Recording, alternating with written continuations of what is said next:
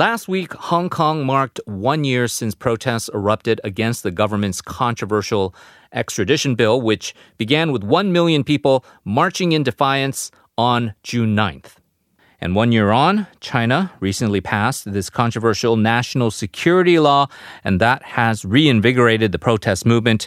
Protesters who now have to navigate a police force which has shown intolerance for demonstrators have returned to the streets to demand greater autonomy for the territory. And today we are speaking with Joshua Wong, one of Hong Kong's most prominent pro democracy activists, to hear more about the movement and what it's trying to achieve. Hello.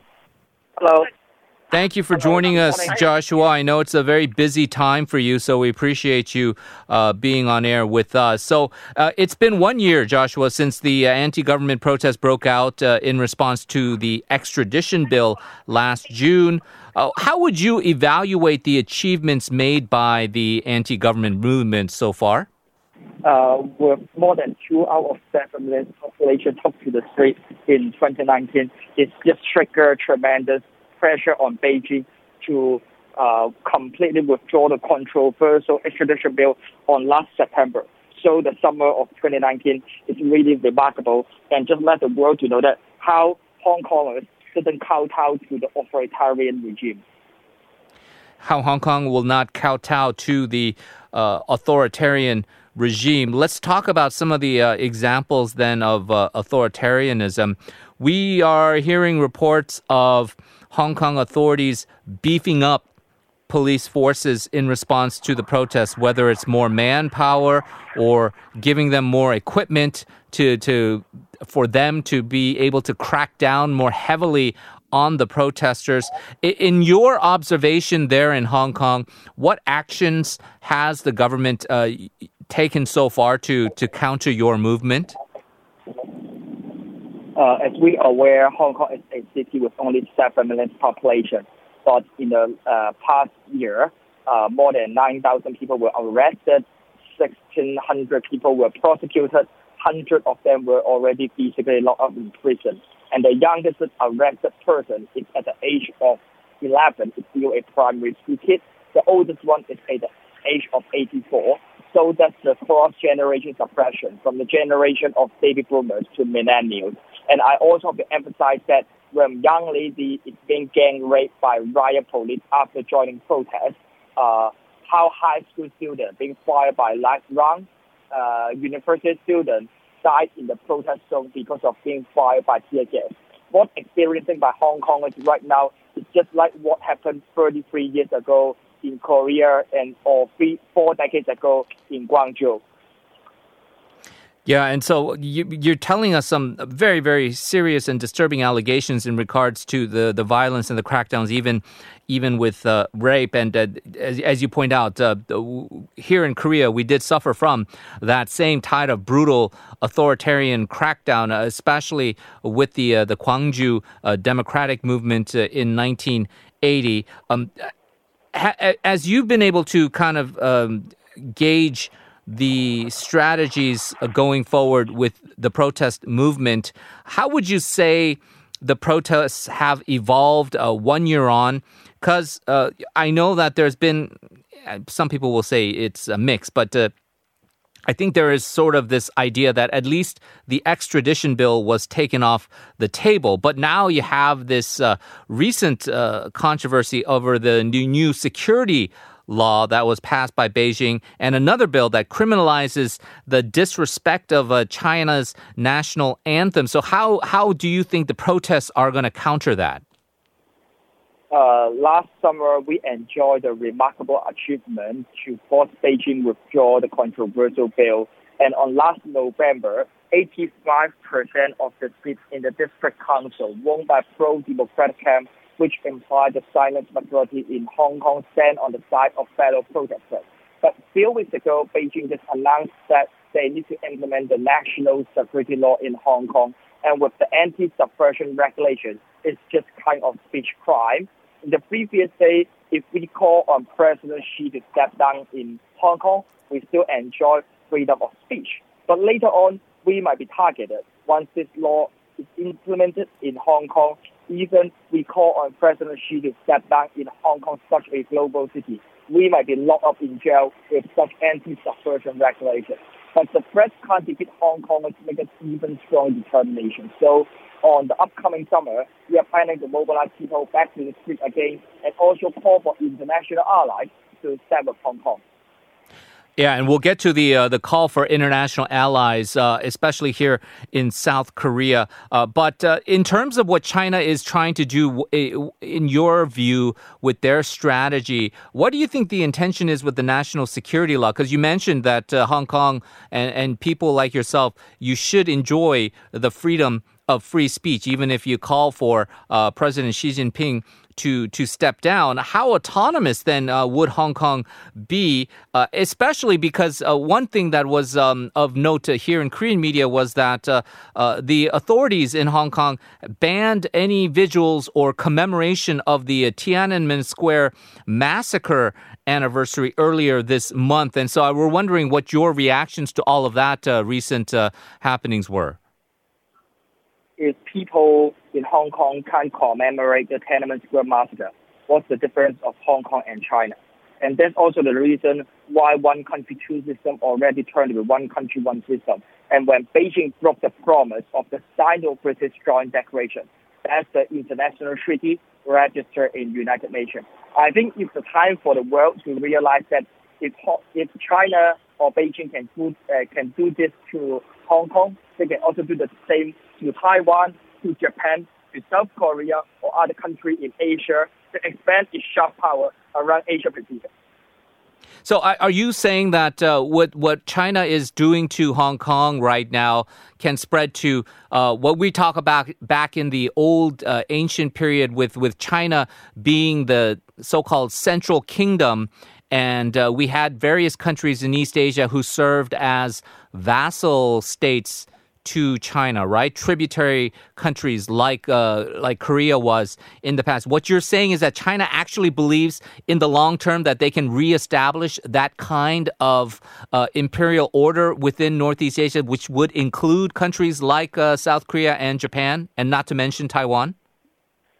Uh, exactly, Chinese imperialism might widespread when China becomes the second largest superpower to silence the voice of other countries and how Beijing violates on international order or liberal value, which is really insane and just trigger tremendous backfire, not only in Hong Kong but also global community. So I think now is the time for general public in South Korea and also uh, politicians, no matter in the parliament or in the government, uh, should also reconsider how they could or they should take a tough stand to oppose the evil law implement in Hong Kong because the first is Hong Kong, the next is Taiwan, and later on is the rest of Asia. Yeah, I mean, those are very sobering words indeed, and, and you wonder what the resistance would be uh, should it come to that kind of reality. And uh, I guess, according to you, uh, it might be inevitable or even difficult to resist once uh, uh, Beijing gains that much power. Then, talking about how some of the Western countries have been trying to deal with this situation, the U.S. administration has reacted. They are warning that Hong Kong will no longer enjoy um, special status when it comes to trade, and that uh, would then treat Hong Kong as a territory basically the same way uh, that they treat uh, China in terms of those kind of um, special uh, privileges that they enjoy. Uh, I, I, know that the economy is still very important in Hong Kong, obviously. Uh, you have said that that would affect people doing business in Hong Kong as well? Um, when the national security law is implying they are not only targeting uh, political activists or journalists, also damaging the economic freedom and the free flow of capital. I would say that with the national security law implemented in Hong Kong, uh, how the free market, free port might not exist anymore. Because with the Great Firewall might set up in Hong Kong, internet censorship, uh, such uh, Great Firewall might also uh, imply in Hong Kong, it will just result in a uh, negative impact to the uh, financial market in Hong Kong. Also, one point I would like to add is uh, when, uh, from the uh, perspective of Beijing, uh, how uh, the trade market uh, fluctuation by also being recognized as a threat to national security. Even businessmen might be targeted under the new evil law. So that being said, do you disagree then with the U.S. Uh, Trump administration's threat to remove the special status, the special trade status of Hong Kong, and you feel that it's going to hurt um, Hong Kong people more than it would actually hurt Beijing? Uh, I believe it will, if partial economic sanction exists and apply to Hong Kong, it will generate more uh, negative impact to red capitals and so Beijing hygiene than uh, general public uh, in Hong Kong, especially if Hong Kong has no difference with mainland China. How can we justify that Hong Kong can still enjoy the special economic entity uh, uh, with the unique status? So if Beijing can't win the trust from the global community because of the implementation of the national security law, I think Beijing needs to result and face the penalty seriously. But more important is we are calling on global alliance to put pressure on Beijing to stop the implementation of the national security legislation. And we are demanding the world uh, to realize that is when time is running out in Hong Kong, it seems to be now or never. I imagine then you have similar opinions then with, um, let's say, for example, the UK's decision to to grant special uh, visa status to Hong Kong residents like yourself. I, I guess the implication being that uh, if you if you want to leave, you can leave and you have a, a place to go to in the UK. That doesn't necessarily then address the situation of uh, the fight for uh, human rights and and uh, democratic ideals for Hong Kong. Or do you feel that what the UK is also offering is uh, um, part of the solution? Providing lifeboat for Hong Kong, which is a good move. But more important is instead of uh, finding the last resort or last uh, solution or way out, more critical right now is to put pressure and send a clear, firm warning signal to Beijing, stop the implementation of the national security law in Hong Kong. Anti-subversion regulation in the previous day have already used by the authorities to arrest, torture, and lock Liu Xiaobo, the Nobel Peace Prize winners, and others in prison. If they do the same to Hong Kong, Hong Kong will turn to be the nightmare, just like what happened in Xinjiang and Tibet. And uh, let's uh, turn the attention then to um, the role South Korea can play in this Joshua, because uh, there were some comments that, that you made recently. It was quite widely reported here in Korean uh, media. Uh, th- this appeal to uh, the South Korean President Moon Jae-in to, to be on Hong Kong's side. Uh, you, you mentioned how President Moon also has experience as being a human rights lawyer. Uh, some people in the media took it, and especially I, I think the people who don't support the current government, they took that as you being critical of President Moon Jae-in for, for standing silent on the issue, and it, it kind of became a bit of a com- political controversy here in Korea. Can you just clarify what you meant about um, uh, your your your hope that, or your your um, urging and appeal to the president and, and, the South Korean government to play a more active role in Hong Kong? I never wish uh, Hong Kong uh, will be taken advantage by any politician around the world. And I think which is really important to seek for bipartisan support in different countries, no matter in the United States, in the United Kingdom, in South Korea or Japan. Mm-hmm. And just like in Japan, more than 100 uh, MPs uh, already issued a statement to oppose the law implemented in Hong Kong. And uh, even the Prime Minister, uh, Abe Jinzheng, also uh, issued a statement to oppose the legislation. I think now is the critical timing. Also, be will be a good move uh, for President Moon uh, to issue the statement to support Hong Kong people, or at least uh, oppose uh, how this implementation of the national security law will damaging the status of Hong Kong as the Asian financial hub. Because now, of course, I know uh, leaders in different countries, if they uh, choose to criticize Beijing, they might face pressure. But now it's not only about political rights, it's also about the economic interest of the South Korean uh, company in Hong Kong. And when Hong Kong will be the place that with great firewall, and even I remember Facebook CEO claimed that mm. Mark Zuckerberg could not guarantee after the law implemented in Hong Kong, can they still provide the service of Facebook and WhatsApp to Hong Kongers? So when Hong Kong is a place that with the Great Firewall, people can't access the free flow of information. Of course, it will also affect the interests of uh, different countries uh, from Asia to Hong Kong. And your your view is that. Uh, for the South Korean President Moon Jae-in and, and you mentioned uh, Japanese Prime Minister Shinzo Abe, but enough global leaders uh, come out uh, with public st- uh, statements opposing um, these moves by Beijing, including the uh, new national security law, that that would put enough pressure on on uh, Beijing because, as you know, um, Beijing has faced a lot of criticism with the way they treat the the, the Uyghur population, uh, their mu- Muslim minority population, the way they treat um, the, their Tibetan population, and then subvert their autonomy. And it seems like Beijing just ignores all this criticism. Uh, do, do, you feel that at least in the Hong Kong contest, it could be more successful? Uh, in the Hong Kong contest, it would be more successful and more uh, critical right now because uh, Xinjiang or Tibet are not the global financial hub, but Hong Kong is. Mm. So when the financial status of Hong Kong is being strongly eroded by Beijing, of course that matters for the world. So when more than 20 world leaders, no matter President Trump, uh, Prime Minister uh, from UK, Boris Johnson, or uh, uh, the representative of the European Union uh, from European Parliament, uh, Taiwan President Tsai, or how other leaders in Asia, Europe, and etc. also uh, issued a statement showing their concern and worry of one country, two system, trying to be one country, one system. I think that would be a great time for the president in South Korea also show the concern that uh, how the erosion of the universal value in Hong Kong is matter for the world. Right, and then uh, you have often cited South Korea, uh, especially in light of the protest movement.